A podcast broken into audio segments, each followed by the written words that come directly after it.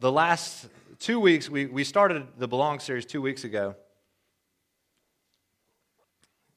And we, we began with the baseline of okay, to belong is to be in Christ. Right? To truly belong is to be in Christ. And, and we saw this uh, through connection to Christ, submission to Christ's authority in our life, and the fruitfulness that is a result of the commission, um, the connection, excuse me, and the submission to Christ. And then we went on the next week and we talked about, or last week, and we talked about it, how important it is to be connected to the body of Christ.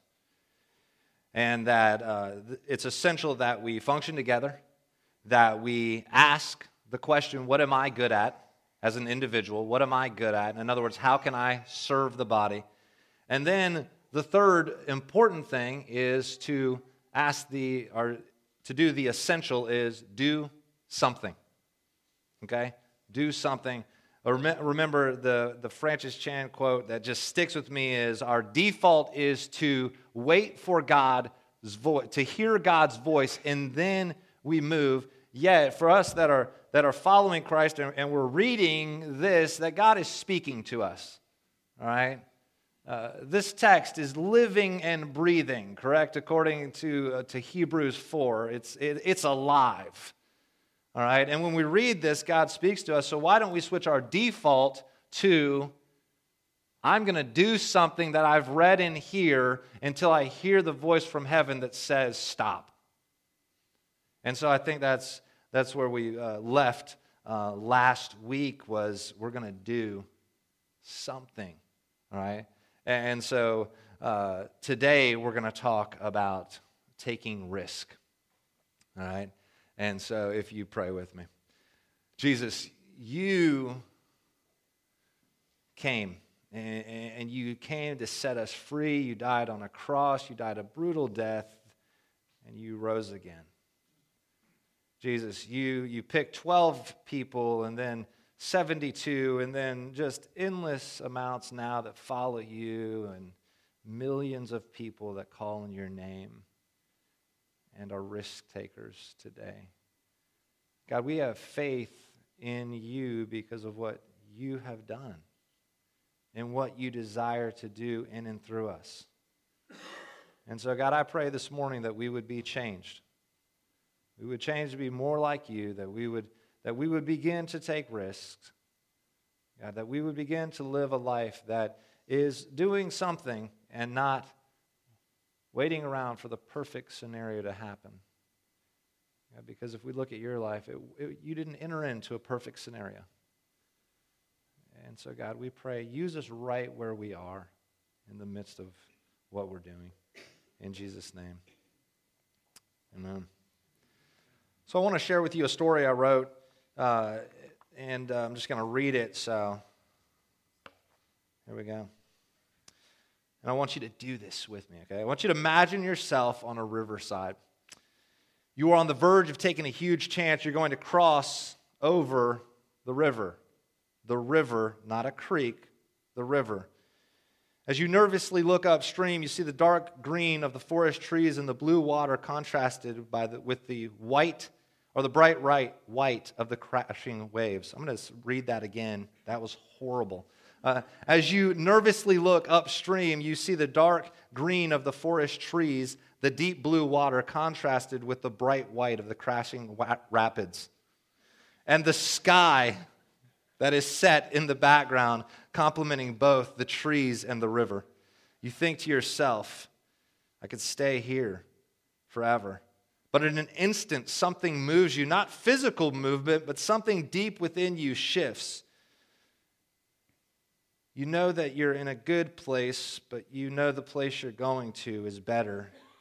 So you take a brave step forward to closely observe the force of the current as it pushes by, and you think, I know I can do all things through Christ who gives me strength, but how am I going to do this?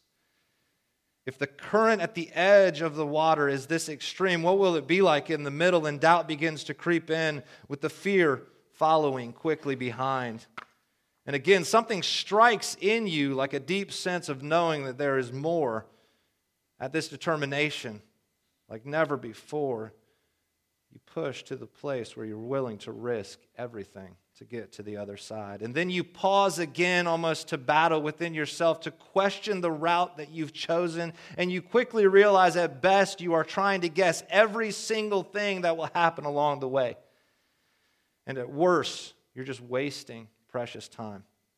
And then daylight seems to be fading more rapidly than usual. You become increasingly keen to the once tranquil sound of the river pounding over the rocks that has turned into a laughter as the river dares you to cross.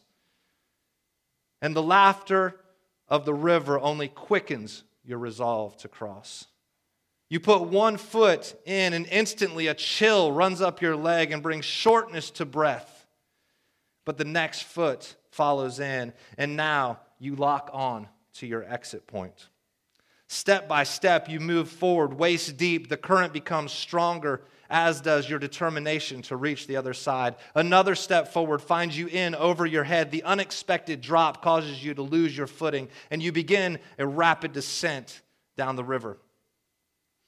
You gasp for air, all the while shouting in agony as your shins feel like they are continually being hit by sharpened rocks this goes on for what feels like an eternity. And suddenly, you stop as your feet find the riverbed. You are unexpectedly in the shallows of the bend of a river. You crawl to a more shallow spot where you can sit and you breathe deeply and you begin to cry. Your intended exit point is now out of sight and your plan is seemingly ruined.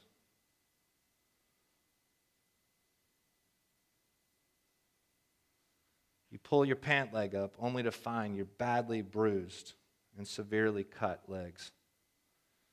But through the pain, though the pain of the cuts and the bruises are great, you realize that the tears that are flowing are not from that pain, they're from a deeper place.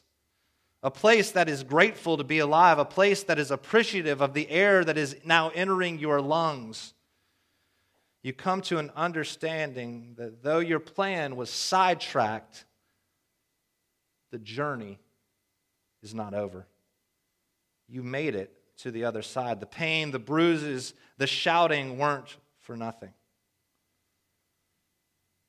They taught you in an instant to love deeper, to appreciate the things that you have, and to breathe every breath with purpose.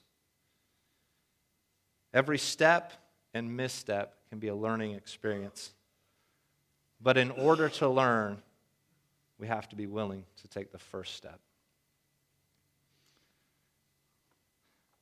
And so today I want to talk to you about risk. and I want to introduce an economic term to you, also used actually in psychology, and it's called risk aversion. And risk aversion from the financial standpoint says this a risk averse investor is an investor who prefers lower returns with known risk rather than high returns with unknown risk.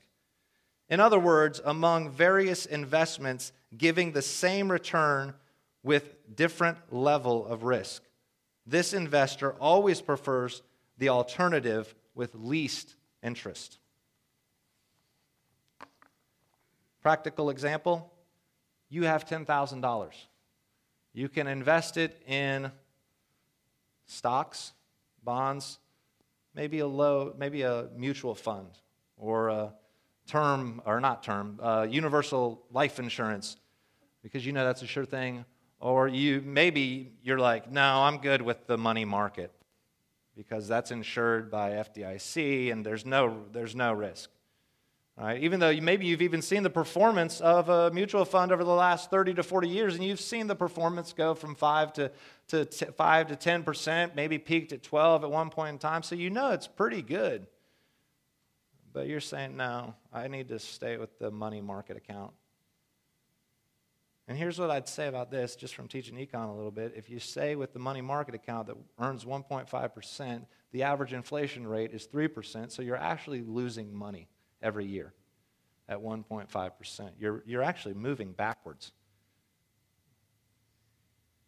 From a psychologist's standpoint, risk aversion is a preference for sure outcome over a gamble with higher or equal expected value.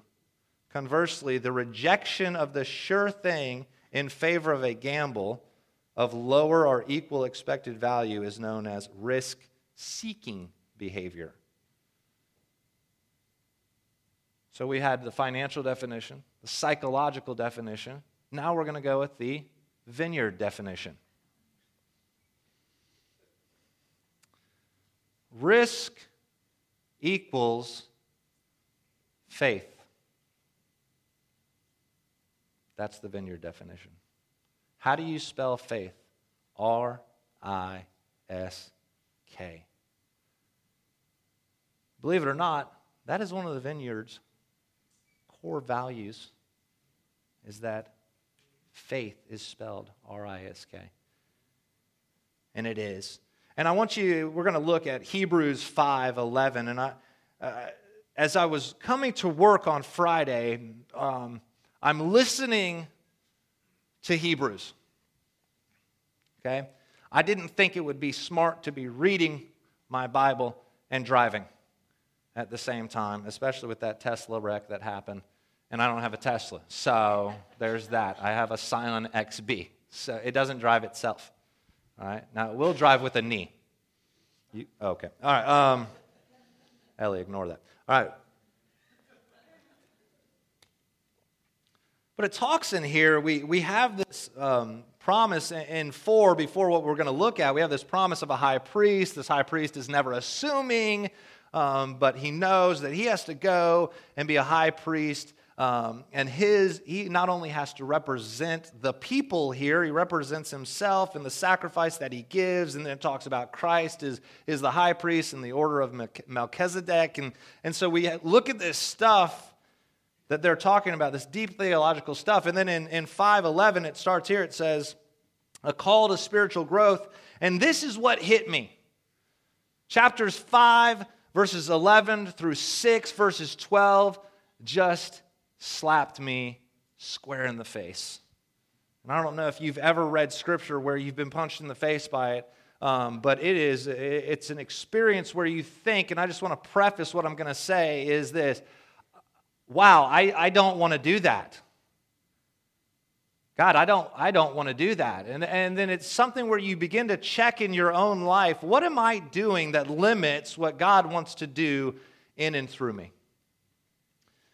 And so 511 says, There is uh, much more that we would like to say about this, meaning the high priest thing um, that was in chapter 4 and carried over into chapter 5.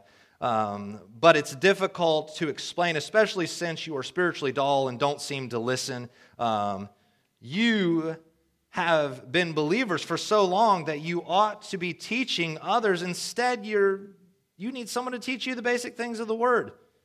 You're like babies who need milk and cannot eat solid food. For someone who lives on milk is still an infant and doesn't know how to do what is right. Solid food is for those who are mature and who, through the training, have the skill to recognize the difference between right and wrong. So let us stop going over the basic teachings of Christ again and again.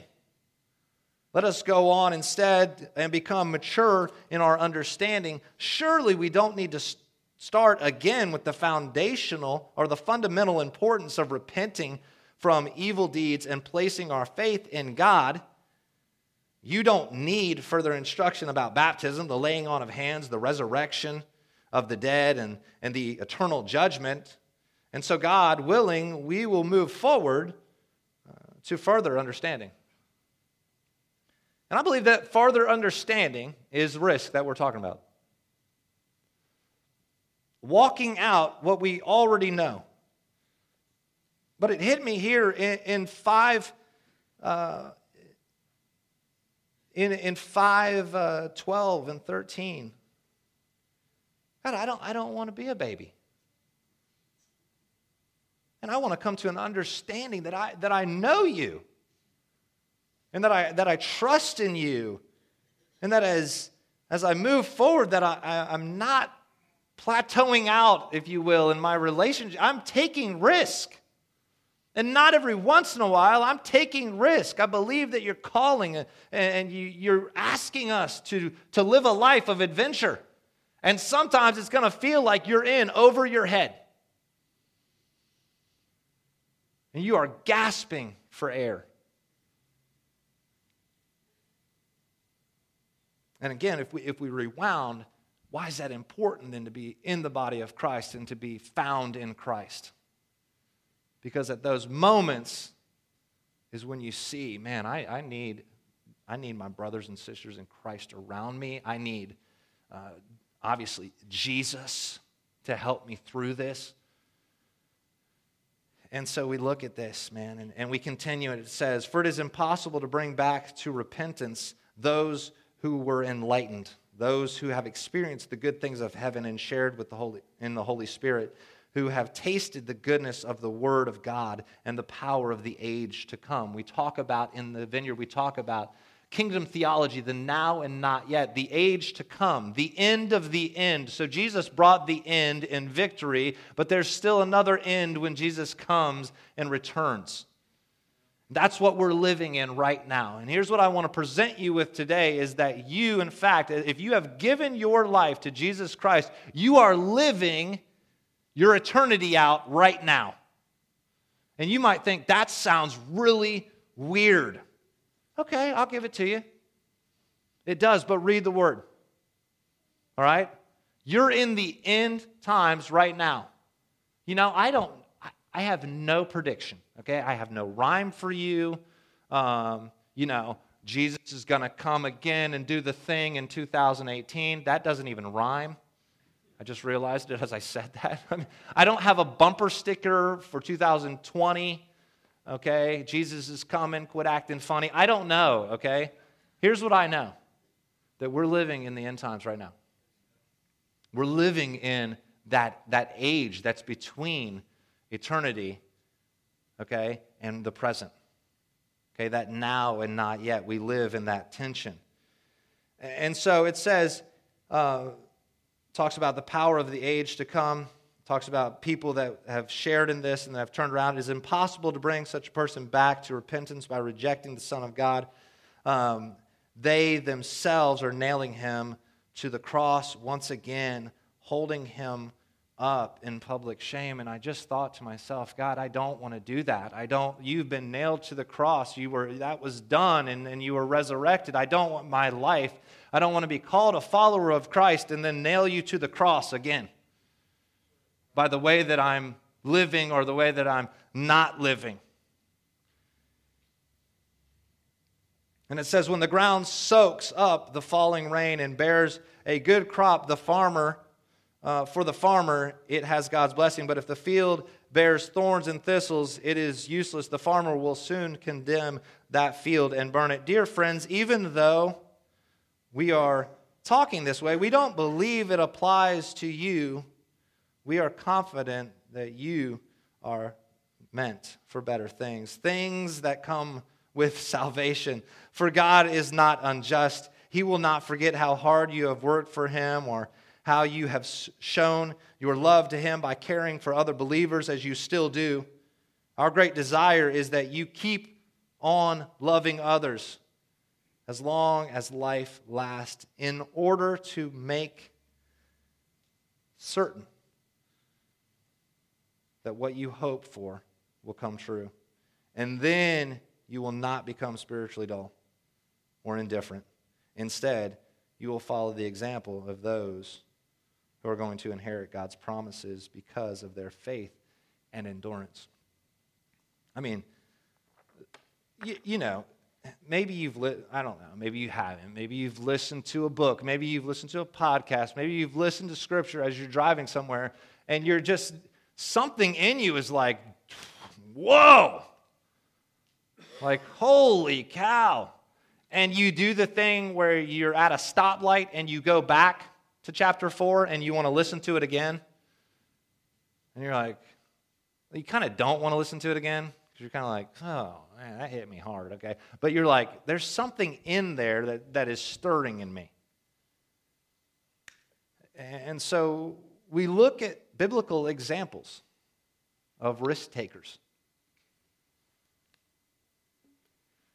Think about this. Here's a risk taker Noah building an ark, Abraham going to sacrifice Isaac. Abraham, who was promised many would come to the Lord, a vast number would come to the Lord, was going to now sacrifice his son Isaac. Jacob's son Joseph interprets Pharaoh's dreams. That was a chance, that was a risk to take. You're, coming before one of the most powerful people on the world. In, in the world, you misspeak and, and bad things could happen. But he takes a risk. And, and Moses' mother, do we think about Moses' mother who takes the child, keeps it silent for three months, and then puts it in a basket into a river?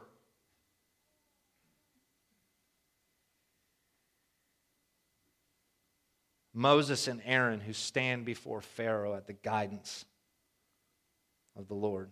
Rahab who protects the Israelite spies. Gideon who defeats an army with 300 men. With 300 men. And God kept peeling them back like an onion. That's too many. You know, at what point are you like, Is it really? like, is it really too many? They defeat a vast army. And Ruth, who is so persistent with Naomi. Right? No Ruth, no David. And so these are risk takers. These are people that are, that are willing to give it all and risk everything to follow God. And, and that's the example, and those are just chosen from the first five books of the Bible. Okay? Or out of, no, not the first five, excuse me, out of the five, out of five books of the Bible. There are so many more. So as I started doing this, I'm like, I'm going to be up here for a day and a half reading the examples of the Bible. So I'm going to, I'm going to stop at Ruth and Naomi. But these risk takers don't have to stop in the biblical text. Think about a risk taker. We think about maybe, uh, what about Teresa Maldonado, who stands up here and hears from God and gives words to uh, people on Sunday morning? What about John and Ari- Ariana Glennon, Ariana Glennon who uh, gave the better portion of their lives to, to see a tribe that is literally a dot on the map know Jesus? And no, they, they couldn't just come home and stop. They can't. They won't. Ariana said to me last week, she goes, You know, I can't, we have a hard time getting over here to reach out to this neighborhood, but we did do what you said, and we are, you know, we're impacting the uh, apartment complex where we're living. We're having a Bible study there and stuff like that now. To which I said, Well, sorry, it's not in this neighborhood, so that doesn't count. Okay, no, I didn't say that. No, that's perfect.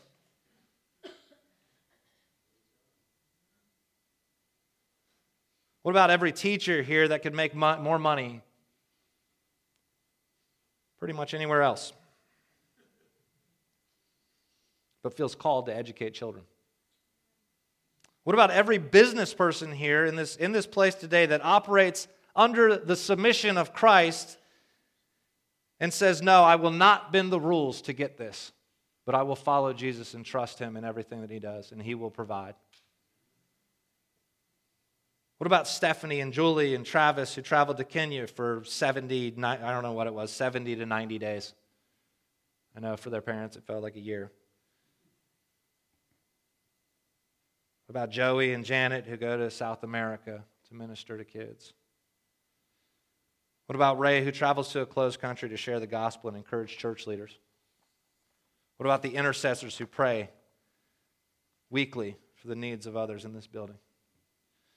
What about Dan Seabright, who has literally gone around the world to share the hope of the gospel of the message of Jesus Christ?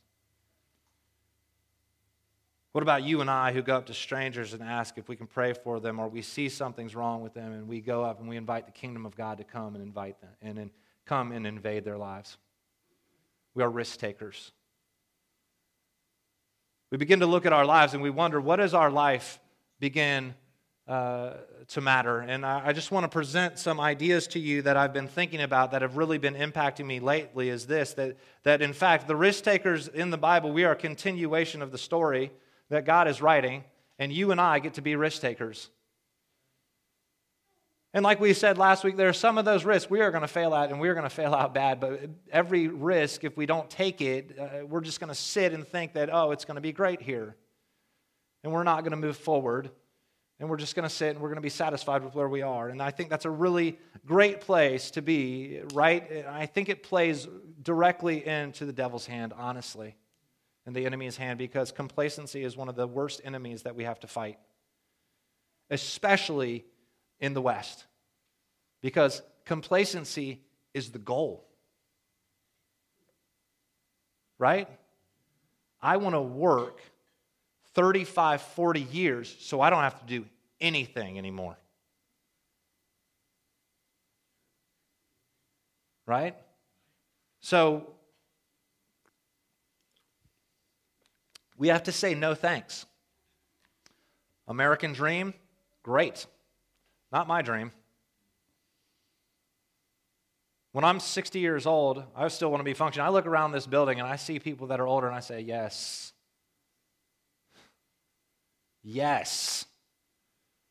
These people are still functioning. They've followed you for years and years and they're still functioning in what you're doing, God. Yes.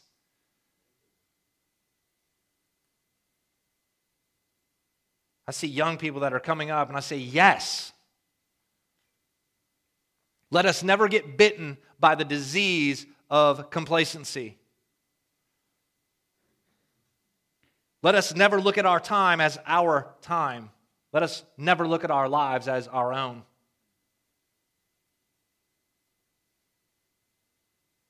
And so the question we ask is not will there be risk involved in following Christ?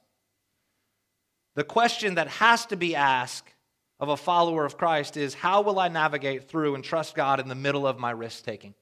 Because by God, I am going to take risk. I will not sit around and be complacent in my walk with Christ. I am going to take risk. God, will you guide me through this? Because I am trusting implicitly in you.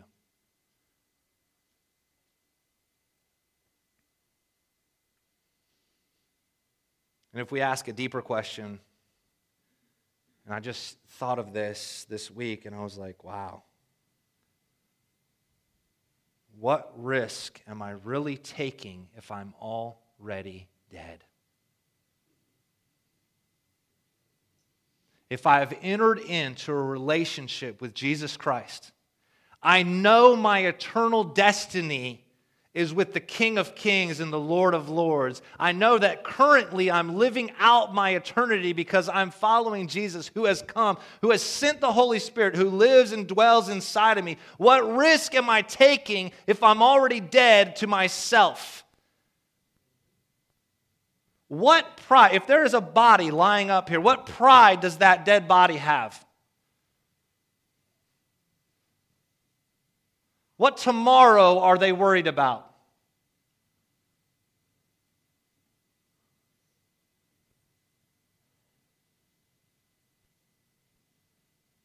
And so I ask God, God, help me to live like I'm dead. And I am not talking zombie dead here. I'm talking about walking around with a purpose, dead to self, because my ways are not your ways. God, thank you. But I've got to understand that your ways are not mine. So I want to die to self. I don't want to be this person in Hebrews that is continually needing to be taught about Christ, his death, his resurrection, the baptism, the laying on of hands, the eternal judgment. I already know it. Now I want to act in it.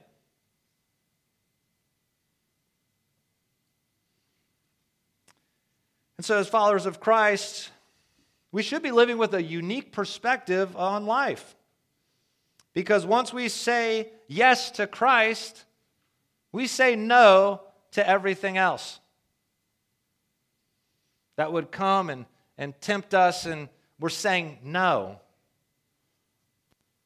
No. Now, is this always going to be easy? I don't want to put on a, a you know pretend show like this is going to be easy. This is take up your cross daily and follow me. This is something that has to take place over and over and over and over again. There has to be a continually, a continuing renewing of my mind. So that I can be more like Jesus now, so that I and my life can impact the people that are around me.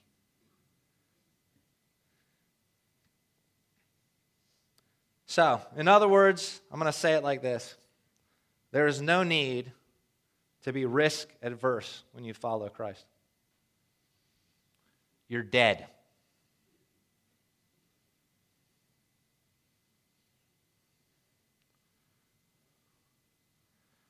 So we are not counting on something and in our state of being dead to ourselves. We are not counting on something that may be.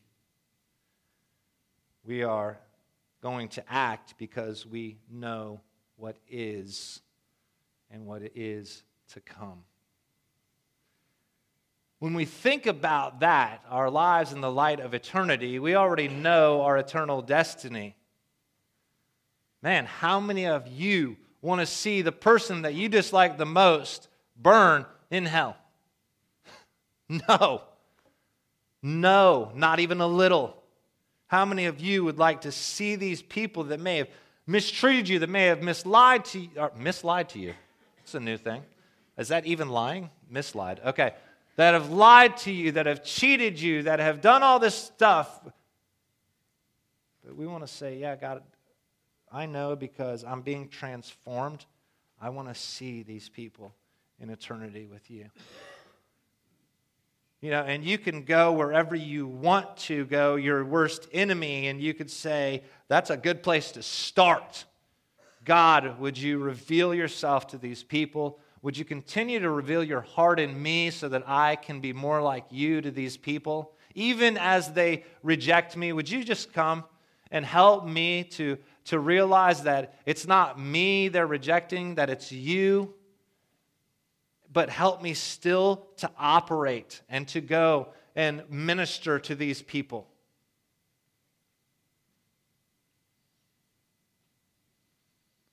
Would you, would I, this is just a hypothetical, would you still minister to that neighborhood if nothing happened your entire life that you could visibly see?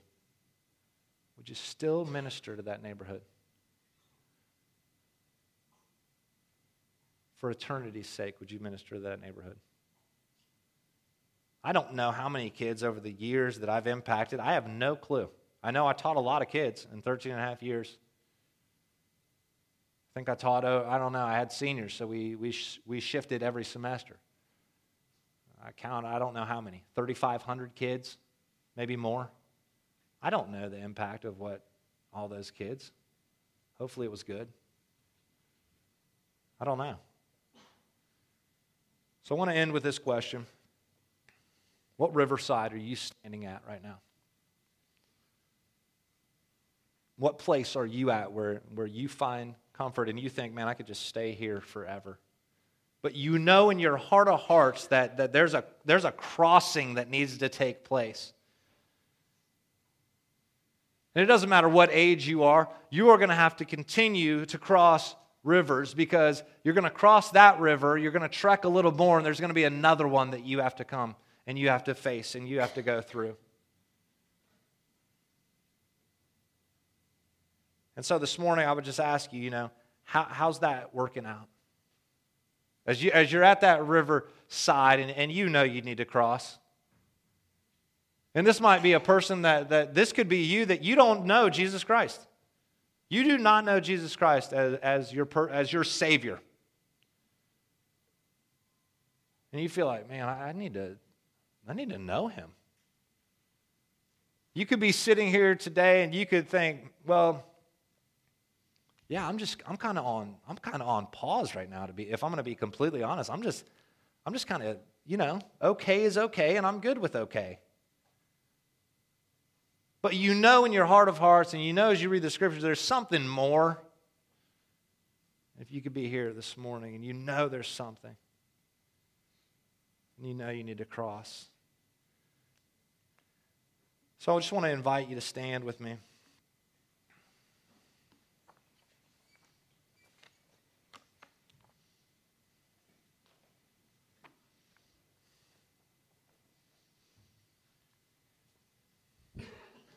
I want you to hear this from me. There is no one, zero people in this room that are not valuable in the kingdom of God. Zero. God desires to use you from infancy to the grave. And I want to encourage you this morning that it, really doesn't matter if you're if you're 13 and you're fighting that, that teenage angst of, of, you know, well, what are people going to think of me? And, uh, you know, and you're not sure about what this whole Jesus thing is, and you've kind of lost that childhood faith, and now you're kind of, you know, coming to get into this where you're thinking on your own, and that's a good thing, and you're maybe Jesus is on the back burner, and you don't really know about, you know, do I want to do this Jesus thing? I encourage you with this do the Jesus thing, but, but do it on your own. Do it with your youth group. Do it with people that are around you. Study. Before you say no to Jesus, at least know him. At least do that.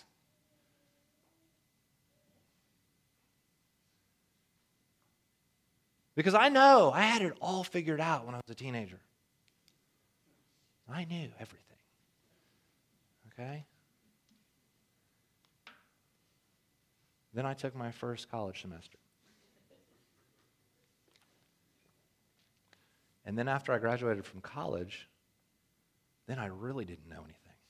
All right? Because, like, life started happening, real life, not, you know, we're all living in real life, but sometimes the college campus is a little, you know, encapsulated. Bubble. Yeah, you live in the bubble. And so I encourage you you know, let me tell you something teenagers who live under the roof of your parents, guess what? Your parents' faith is not yours. Your parents' faith in Jesus Christ does not directly impact your eternal destiny. You have to say yes. You have to follow. For those that are in your 20s, 30s, 40s, 50s, 60s, 70s, 80s, 90s. I don't know if we got any hundreds. Do we have any centurions in here? Not yet. By faith, that's right. I want to encourage you with the same message. If you're 60 plus and retirement's right on the horizon, you're not done. If you're 20, 30, 40, eh, 50, and you're raising kids,